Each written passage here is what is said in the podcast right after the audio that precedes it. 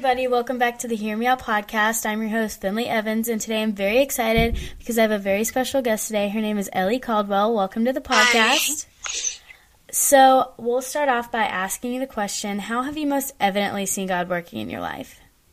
Yeah, so about a year ago, I guess, um, I was struggling to find friends. And, like, for a while, I thought I had good friends. Um, but I saw that, like, their true character and that they turned their backs on me.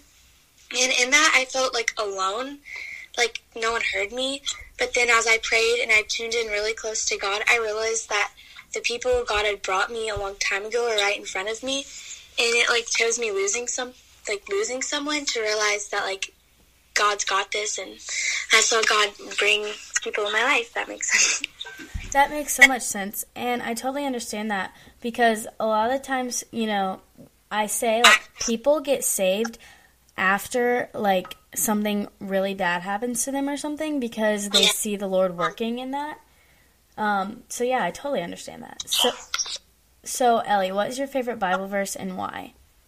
My favorite Bible verse is Lamentations, Lamentations 3, 32. It says, Even though he brings grief, he also brings compassion because of the greatness of his unfailing love. And like this verse gives me a lot of peace of the fact that even when we mess up, when we sin, in God's sorrow of His children sinning, He like puts that aside and renews us with His unfailing mercy. And um, I love that like God doesn't do this like a one time thing. He does this every single day. Every time we mess up, He like renews us every day, and His mercies are renewed every day. I love that, and I also feel like I love it because it. I feel like it relates also back to your um what you were just saying about like something hard happens and you and that's how you feel God sometimes after that and it's like he brings grief but he also brings compassion. So I love yeah. that. Okay, so Ellie, now I'm going to ask you, are you okay with sharing a little bit of your testimony and how you came to know the Lord? Yeah, for sure.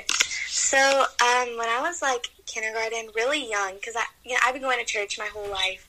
Um, I got home from church and like that day we learned about like Jesus and like you know like being saved and stuff like that. And um, I guess that really like attached to me, and I thought about it. And um, one night I was just thinking about it, and I went downstairs and I talked to my parents about like what that means and like who God is, and I got saved. I love that because I've talked to so many people about this, and it's like so simple like you know a lot of people think oh my goodness like i said a second ago it doesn't it can be this huge thing that happens to you but it can also just be this um, presence you know of the lord calling you so if you're not sure you're like well i haven't really experienced anything big but i do feel the lord tugging on my heart then yes like go for it you know like yeah. so yeah Okay, so today we are going to talk about once again New Year's resolutions. And I just think this is a great topic for January because a lot of people can struggle with what they want to, you know, talk about or what they want their word to be or phrase and why. So, Ellie, you want to go ahead and answer what your word is and why?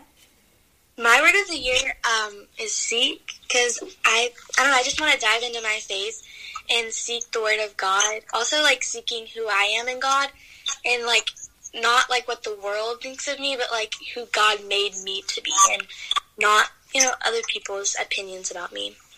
I, I also like this is like like little goals like keeping your room clean, you know, not getting so irritated at your siblings, things like that too that are good. Yeah. things like that. Just the simple life, having God's help is just great. So, um, and I love that. Okay, so why do you think it is important that we have New Year's resolutions? Um, I think it's like a good thing to set your mind on. My mom was talking and she was like, it's a way to create a positive change in your life and like a way to, I don't know, change the world around you, but also change like you and your aspect of life and stuff. Yeah, yeah. I, I love that. And I do think that is why it is very important. So, um, Ellie, what motivates you to keep this word throughout the year? Um, I remember like why I set that goal. Like when you fall short of your goal or the word of the year, um, I remember like, hey, like you need this. Like we set this goal to have time with God, and like when you don't have those times with God, you remember like I need this more. I'm not as happy. I'm not as like whatever. Like you realize I need Him more. when I don't have him, if that makes any sense. It does make sense, and I think that's such a great answer, and I love that. Okay, so I will go ahead and answer what my New Year's resolution word is and why, which I have already answered, um, but I'm just going to go ahead and do it again. Um, mine is presence, and I chose presence because I can, like, really just rush through things and want things to be done, you know? But in real life, that's like I need to slow down a little bit. Um, and there's nothing wrong with being excited for the future, but it just Yeah. sometimes I just need to be more in the present than in the future. Um, and I think it's important for us to have this because it's a goal for you to have, like, just like you said, like it's just a goal for you to have, and I think it's important to have goals. And um, this motivates me. Like what motivates me? Jesus does. Jesus motivates me, and motivation motivates me because you know God gives us this opportunity to live this life. So I want to do it with the best of my ability. But you also need to make sure your motivation is pure. Like in Colossians three twenty three, it says, "And who uh, and whatsoever you do, do it heartily, um, as as to the Lord and not unto men." And so it's telling you to make sure that your motivation is set on the Lord and not on worldly things. And so I just think that's very important.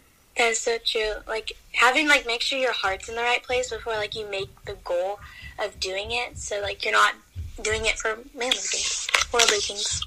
Yep. Um, is there anything else you wanted to add, or is that it? Oh, I also for like your word of the year, I love looking back. So like this year, my word was intentional, and I love like looking back and seeing like how I grew in like relationships and things like that. Like talking to new people and like I love looking back and seeing how I grew. Um, I think that's so great, and I'm glad you brought that up because that can be a motivation too to see how you grew in the past, and it makes you want to grow Yeah. more in the future. Oh, sorry guys. Um, but yeah. Okay. Well, oh, no, you go. oh, okay. No, you can go. It's okay. Well, I just I was gonna say, is there anything else you wanted to add? No, that's it. Thank you. Of course. Well, thank you so much for joining us today, and I will see you guys next time. Bye.